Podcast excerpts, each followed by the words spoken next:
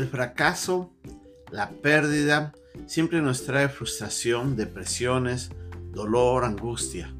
Cuando hemos hecho algo indebido o cuando las cosas que estábamos planeados no resultaron como esperábamos, la pérdida que eso ocasiona afecta mucho nuestra autoestima, nuestro aliento para seguir adelante, a veces nos lleva a la frustración, al dolor, al rencor.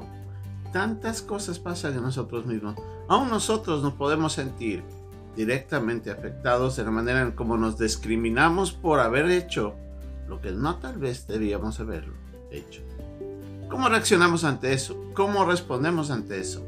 En la lección de día vamos a ver cómo el pueblo de Israel tuvo que enfrentar un fracaso muy grande de una manera en la que Dios tuvo que venir a intervenir para ayudarles a seguir adelante. Esta es nuestra lección de día aquí, en un momento con Dios.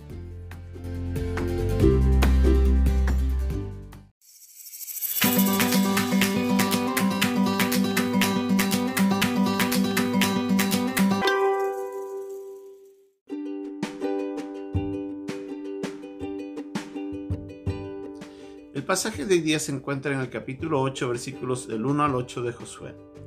Jehová dijo a Josué, no temas ni desmayes, toma contigo toda la gente de guerra, y levántate y sube a Jai. Mira, yo he entregado en tu mano al rey de Jai, a su pueblo, a su ciudad y a su tierra. Y harás a Jai y a su rey como hiciste a Jericó y a su rey, solo que sus despojos y sus bestias tomaréis para vosotros. Pondrás pues emboscadas a la ciudad detrás de ella entonces se levantaron Josué y toda la gente de guerra para subir contra Jai. Y escogió Josué treinta mil hombres fuertes, los cuales envió de noche, y les mandó diciendo, Atended, pondréis emboscada la ciudad detrás de ella. No os alejaréis mucho de la ciudad, y estaréis todos dispuestos. Y yo y todo el pueblo que está conmigo nos acercaremos a la ciudad, y cuando salgan ellos contra nosotros, como hicieron antes, huiremos delante de ellos y ellos saldrán tras nosotros hasta que nos alejemos de la ciudad, porque dirán, huyen de nosotros como la primera vez. Oiremos, pues, delante de ellos. Entonces vosotros os levantaréis de la emboscada y tomaréis la ciudad, pues Jehová vuestro Dios la entregará en vuestras manos, y cuando la hayáis tomado, le prenderéis fuego. Haréis conforme a la palabra de Jehová, y mirad que os lo he mandado.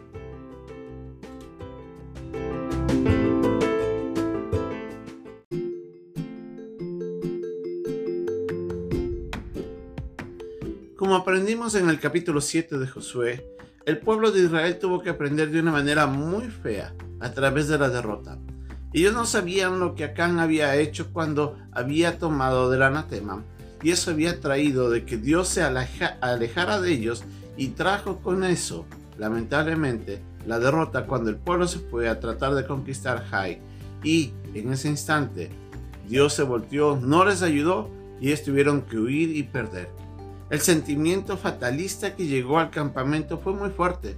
El mismo Josué tuvo que rasgar sus vestidos y en señal de indignación, de vergüenza y de temor se postra ante Dios y le dice, Señor, ahora nadie nos va a temer, todo el mundo va a venir en contra nuestra, vamos a ser derrotados. ¿Para qué nos trajiste acá? Se acabó nuestras oportunidades, hemos perdido todo un sentimiento fatalista que trajo realmente gran consternación, no solamente en el pueblo, pero también en el mismo líder, quien debería haber estado alentando al pueblo a buscar la ayuda de Dios y salir adelante. Pero es Dios quien tiene que venir en el, en el socorro, es Dios quien tiene que venir hacia adelante. Y en primer lugar, obviamente, les dice que tienen que corregir lo que tienen que corregir. Y después de que corrigieron, se arrepintieron, y restituyeron lo que tenían que hacer, Dios estaba nuevamente listo para ayudarles y en el capítulo 8, en el versículo 1, vemos que Dios se le acerca y le dice, no temas, yo estoy contigo. Qué grandes palabras. ¿Cuánto necesitaba escuchar Josué de que Dios estaba nuevamente listo para trabajar con ellos? El Dios que se había alejado por ellos por un momento estaba nuevamente para darles otra nueva oportunidad y esta vez bajo su propia guía y encaminar al pueblo de Israel para que ellos puedan tomar Jai y de esa manera derrotar a su enemigo y poder continuar con la conquista. Como vemos aquí, Dios estaba dispuesto a participar en la restitución del el ánimo y del aliento del pueblo. Dios tuvo que venir con sus propias palabras a confortar el corazón de, de Josué y de todos los que estaban junto a él. Pero también Él venía a continuar con sus propósitos. Dios es un Dios de segundas oportunidades. Nosotros aprendemos eso en la Biblia en varios personajes que cometieron un grave error ante Dios, sufrieron las consecuencias de su pecado, pero Dios vino nuevamente a alentarlos, a, a confortarlos y a darles instrucciones para que sigan adelante. Dios no había abandonado todavía a su gente. Él quería continuar haciendo lo que Él eternamente ya había planificado. El plan eterno de Dios no cambia con nuestros errores. La verdad es que todo estaba ya bajo los parámetros de Dios. Dios sabía cuando alguien iba a fallar y Dios ya tenía listo el siguiente plan para eso.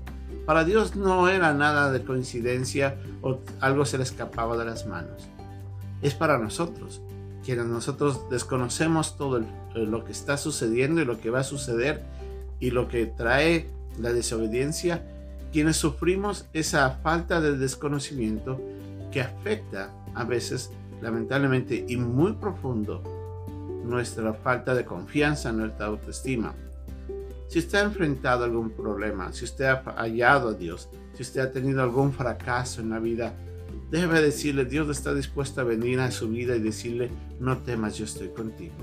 Si usted se arrepiente, si usted busca a Dios, Él está dispuesto a restaurar su relación con, con usted, a alentarle, a darle fuerza, a darle aliento y a dar instrucciones a cómo salir adelante. Porque Dios es ese, es el Dios que siempre nos ayuda y, nos, y está a nuestro lado. No es el Dios falta de, eh, que tiene falta de misericordia, que, que es implacable. No, es un Dios perdonador, es un Dios de gracia. Y si bien a veces tendremos que pagar las consecuencias de nuestros errores, de nuestros pecados, Dios está dispuesto a tomarnos de donde vamos a estar y ayudarnos a seguir adelante porque Él tiene un propósito para esto, unos planes en nuestras vidas que Él quiere cumplir y que si nosotros seguimos adelante, confiamos en Él, Él va a hacerlo. Dios quiere darle una oportunidad. Si usted ha fallado, si usted ha caído, si usted se siente desalentado, si usted ha pecado y la pérdida ha sido grande, Dios quiere venir y decirle, hey, yo estoy contigo, no temas. Si ya te arrepentiste, yo te voy a ayudar. Escuche la guía de Dios. Él tiene un nuevo plan para usted, una nueva estrategia de cómo salir adelante. Dependa de Él, confía en Él, escúchelo y verá cómo Dios le ayudará a seguir adelante en la conquista. Que Dios le bendiga.